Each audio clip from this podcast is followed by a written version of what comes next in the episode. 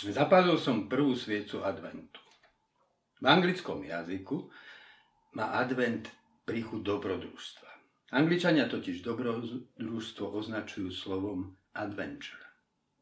Dobrodružný človek je človek otvorený novým, riskantným podujatiam, do ktorých ho volá neznáma budúcnosť. Advent je tajomstvom Božej budúcnosti. Tá navzdory našim plánom vstupuje do našej prítomnosti, aby ju premenila. Prvá svieca adventu symbolizuje otvorenosť. Otvorenosť si dnes predložíme v obraze starca s dieťaťom v náručí.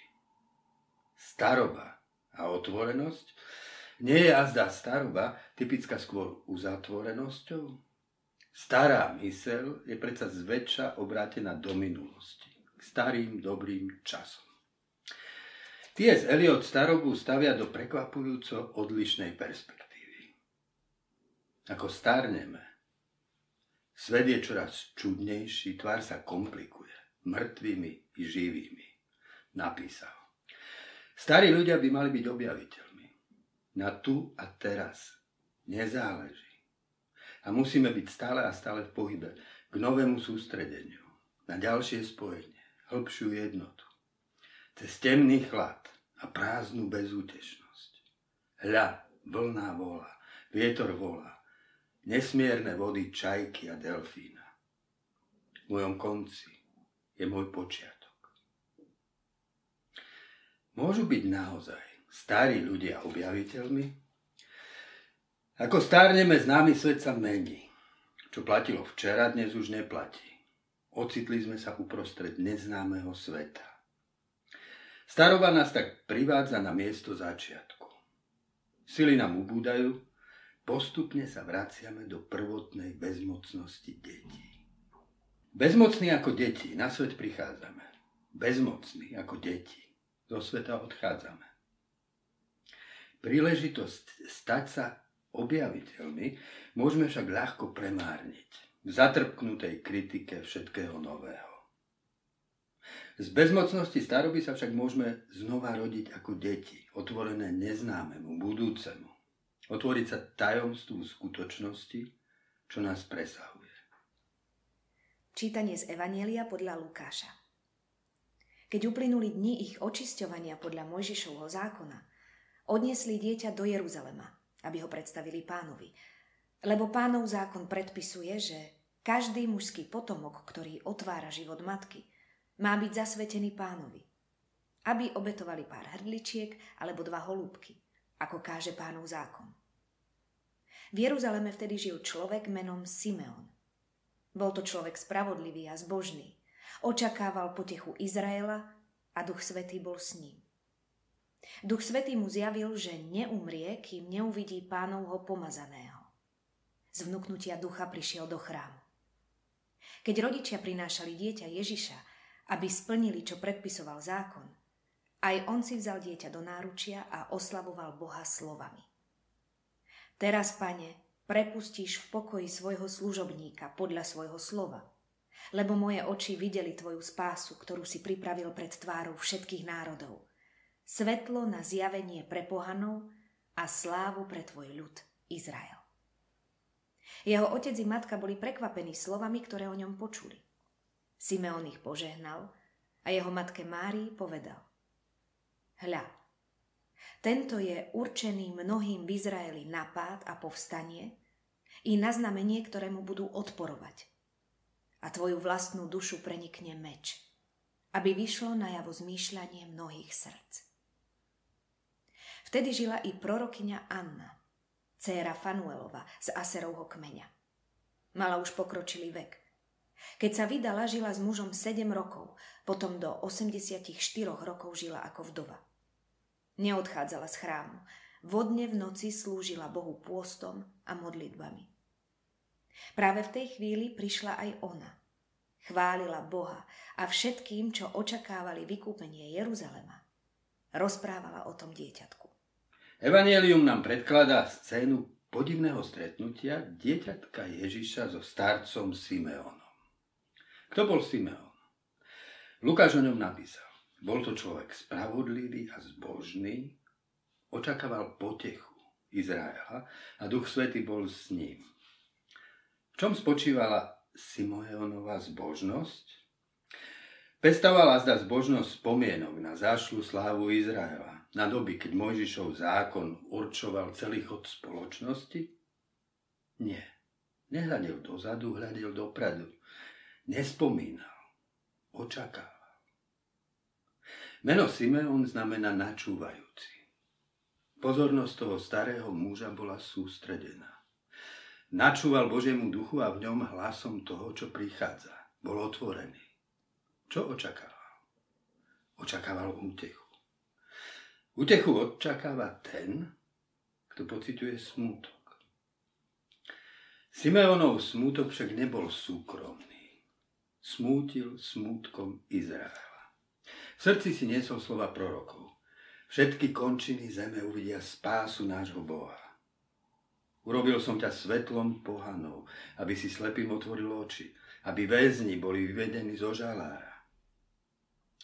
Skutočnosť však predstavovala opak prorockých prísľúbení. Nie Jeruzalém, Rím bol centrom sveta, nie Izrael. Pohania boli svetlom Izraelu. Cisár Octavianus založil ríšu mieru, Pax Romanum. V tej ríši bol Izrael iba bezvýznamnou provinciou. Nie sme i dnes v podobnej situácii? Sekulárna ríša západného sveta rastie. Tvorí spoločenstvo národov. Církev v tom procese nie je prostredníkom rozvoja je zahľadená do minulosti svojej slávy. Nekráča v ústrety budúcemu svetu. Bráni svet minulý. Jej prítomnosť v súčasných dejinách nemá podobu inšpirujúceho svetla. Zaujala pevné pozície v kultúrnych vojnách, ktoré západný svet rozdeľujú ako podivná kolektívna schizofrénia. Simeon je muž na konci. Na čo čaká? Očakáva pokoj. Pokoj, nádej na spásu sveta. Spásu. Potrebuje azda náš svet spásu? Náboženské slovo spása v bežnej reči znamená jednoducho záchranu. Či to nie je i dnes tak? Človek potrebuje byť zachránený z márnosti svojej bezvýznamnej existencie. Spoločnosť Potrebuje byť zachránená z egoistických štruktúr sociálnej nespravodlivosti. Príroda potrebuje byť zachránená od nenásytného človeka. Simeon je otvorený Božej budúcnosti. Vie, že Boh nie je iba archivárom starých vecí. Boh je Bohom pokračujúceho stvorenia. Boh je novissimus, napísal majster Eckhart. Boh je vždy to najnovšie. Boh je totiž vždy na počiatku. Simeonovo srdce je otvorené, lebo sa neuzatvorilo pred utrpením sveta. V modlitbe sa otvára duchu. Duch prichádza na pomoc našej slabosti, napísal Pavol. Veď nevieme ani to, za čo sa máme modliť. Ale sám duch sa prihovára v nás nevysloviteľnými vzdychmi. Všade okolo nás znie hudba bolesti. Bolesť osamelého človeka, ktorý nenachádza zmysel v absurdite bytia. Bolesť zo skorumpovanej spoločnosti. Bolesť z neužitej prírody. Vzdychy tej skrytej bolesti. Duch vklada do nášho srdca a otvára ho solidarite smútenia. Iba srdce zasiahnuté vzdychmi sveta môže byť otvorené a čakať advent útechy. Všetci sme dnes zasiahnutí traumou z korony. Tú traumu môžeme premeniť v hnev. Hnev nás uzatvára do seba a rozdeluje. Traumu však možno premeniť i na empatiu, vzájomnosť a otvoriť sa z odpovednosti jeden k druhému. Simeon prijal uistenie, že neumrie, kým neuzrie nádej. Tá nádej má mať podobu Božieho pomazaného. Kto je tým pomazaným? Bezmocné dieťa chudobných, bezvýznamných rodičov. Vidí v ňom azda Simeon toho, o ktorom Izaiáš napísal. On niesol naše bolesti, jeho jazvami. Sme boli uzdravení. To dieťa uvoľní silu lásky, ktorá na sebe berie všetko roztrúsené utrpenie sveta a napokon v sebe spojí celý trpiaci svet. Pavel ho vo svojej vízii vidí takto, ako hlavu, v ktorej bude zjednotené všetko, na nebi i na zemi. K prekvapenej Márii pristupí neznámy starec. Vezme dieťa do náručia a predniesie prorockú reč. Tu Simeonovú reč by sme mohli prehliať ako okrasnú rétoriku, ktorá má dodať lesk Ježišovmu narodeniu. Mohli by sme, keby sa jeho slova tak podivne nevyplnili. Text Evanielia vznikol v druhej polovici prvého storočia. Ježiš bol vtedy takmer neznámy. V priebehu storočí sa však stal postavou, ktorá hýbe dejinami. Cez to židovské dieťa sa Izrael naozaj stal svetlom pohanov. Rímska ríša zanikla. Na jej troskách povstávala západná civilizácia, formovaná tým, čo na svet prinieslo ono dieťa. Jozefa a Máriu do chrámu doviedla vernosť starému, poslušnosť Mojžišovmu zákonu.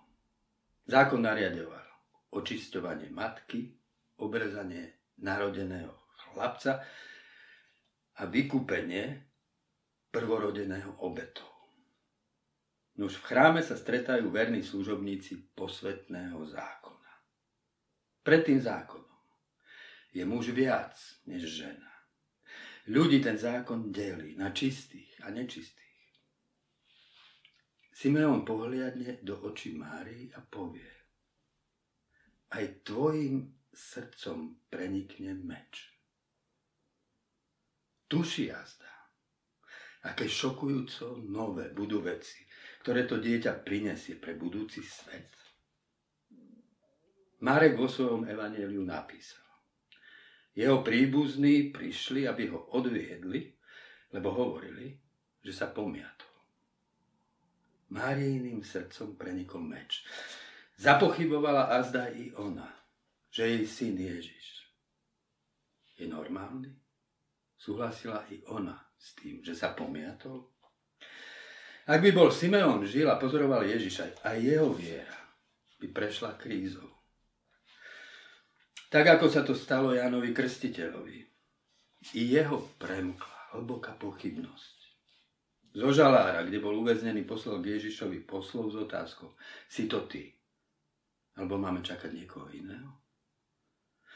Aj Simeonovým srdcom by bol prenikol meč. Videl by Ježiša, ktorý porušuje nariadenie osvetení šabatu. Jeho učeníci sa dopúšťajú rovnakého priestupku. Ježiš ich bráni trúfalou vetou. Človek nebol stvorený pre sobotu. Sobota bola stvorená pre človeka. Videl by, ako ruší náboženské tabu, prekračuje zakázané hranice, dotýka sa malomocných Nechá, aby sa ho dotýkala žena s pochybnou povesťou a pomazala mu nohy olejom a vlasmi mu utierala a vlasmi mu ich utierala. Zbožní učitelia zákona označia za žráča a pijana vína, priateľa colníkov a hriešnikov. To, čo Ježiš prináša do Simeónovho adventu, je nové. Tak nové, že by to azda Simeon ani nedokázal uniesť. Posledná do nášho príbehu vstupuje Anna. A jej meno je výrečné. Chanach znamená milosť. Nuž, nie iba muž. Muž a žena. Tu stoja ako prorocké postavy nádeje na milosť vtelenú v maličkom dieťatku. Keď sa to dieťa stane rabinom, vnesie do starej patriarchálnej kultúry nové pochopenie ženy. Lukáš si všimol, že medzi Ježišovými učeníkmi neboli iba muži, ale i ženy. Zaznamenali nami spor Márie a Marty. Marta sa stiažuje. Mária neplní tradičnú rolu ženy. Sedí medzi učeníkmi pri nohách majstra. Osvojila si postavenie, ktoré ženám nepatrí. Ježiš Máriu bráni. Vybrala si dobrý diel a ten nebude odňatý. Ježiš v spore so zákonníkmi objasní, že vo väčšnosti človek nebude mužom ani ženou. Bude podobný anielom v nebi. Duch nie je mužského ani ženského rodu. Boh nie je ani muž, ani žena. Ježiš problém toho nového, čo prináša, vyjadril vo výstižnom podobenstve. Nik nenalieva nové víno do starých vinných mechov, povedal, lebo nové víno by potrálo mechy. Nové víno treba naliať do nových mechov. Kto sa však napil starého, nemá chuť na nové. Povie si, staré je lepšie. Čo znamená advent pre nás dnes? Naši otcovia pod jarmom neslobody komunistického režimu čakali advent slobody. Niektorí sa ho dočkali. I keď neboli pripravení na problémy a výzvy, ktoré život slobodnej demokratickej spoločnosti prináša. Na čo čakáme my dnes? Je pre nás budúcnosť nepriateľom, ktorého sa bojíme a bránime svoje staré bašty? Alebo dokážeme byť v duchu otvorení prichádzajúcemu, v nádeji na to, kto tvorí všetko nové. 7. januára 2016 nás opustil otec Srholec. Posledné mesiace trávil v nemocnici. Blížil sa festival Pohoda. Tonko si veľmi prial zúčastniť sa, tak ako každý rok, na ekumenickej bohoslužbe. Prišli sme na spôsob, ako ho na pohodu dostať. Navštívili sme ho v nemocnici s kamerou. Tonko nás privítal v modrej pyžame, krehučky, no tvár mu žiarila. Láskavým hlasom sa prihovoril účastníkov pohodovej bohoslužby. V očiach sa mu chveli slzy. Choroba ho posunula do stred, zo stredu činorodosti, celkom na okraj života. Zberal sa na odchod, tak ako Simeon. Kam sa upierala jeho pozornosť? Bola celkom upriamená k budúcemu svetu. Nabádal mladých ľudí, aby usilovali o lepší svet. Miesto, na ktoré svojou smrťou odchádzal a zrodenie budúceho sveta ako by sa boli pred ním spájali v jedno. Vážení moji priatelia na pohode, ja vás srdečne pozdravujem z oddelenia, kde mi pomáhajú vylízať sa a predlžiť príkaz, ktorý som dostal ako rozkaz k odchodu a oni bojujú o moje predlženie a na teraz, chvála Bohu, úspešne. Teším sa ešte z posledných dní, ktoré sú mi dané. Každý na izbe máme svoju šibenicu, kde do nás lejú lieky a zachraňujú nás a som v prostredí, kde mám čas na to, aby som spomínal a prehrňal tie šperky, ktoré som v živote nazberal do toho krehkého tej krehkej nádoby, ktoré nesiem ten svoj ľudský príbeh, ktorú už začínam po gramoch vracať a vrátim do posledného gramu veľmi skoro, ale šťastný a slobodný a človek naplneným životom. Ako šperky si nesiem vás, ktorí preberia, preberáte dedictvo, ktoré vám zanecháme, istý blahobyt, v ktorom žijeme, život, v ktorom sa dalo ešte tancovať na pohode, kde som, je mi hrozne ľúto, že som nebol s vami a naučili sme sa to, čo nás ťažko učili od malúčka, poďakovala si sa. Áno, my ďakujeme za život, ktorý máme.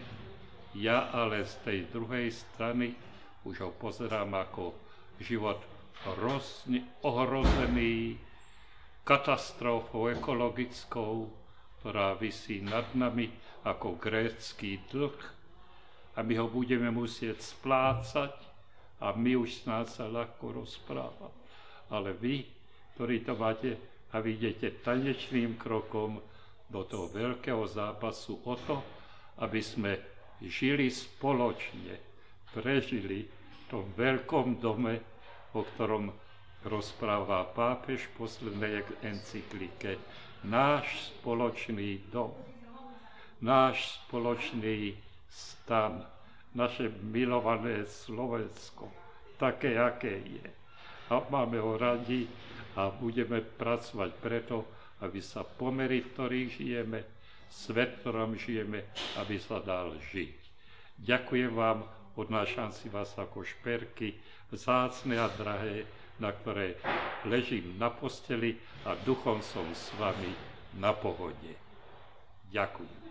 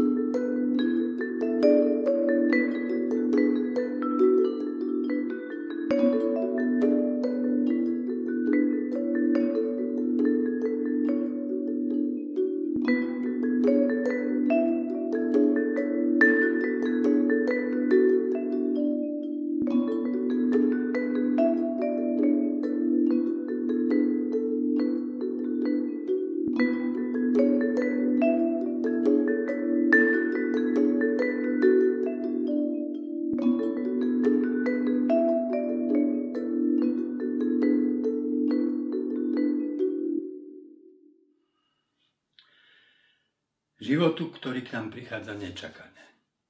I životu, ku ktorému smerujeme vlastným úsilím. Nech Boh udeli požehnanie adventu. Nech ten, ktorý je, ktorý bol a ktorý prichádza. Nech nám dá srdce otvorené, ako kvet otvorený slnku.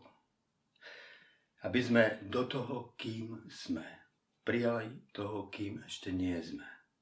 A do smrteľného nechali vstupovať nesmrteľné. V mene Boha, ktorý je, ktorý bol a ktorý prichádza.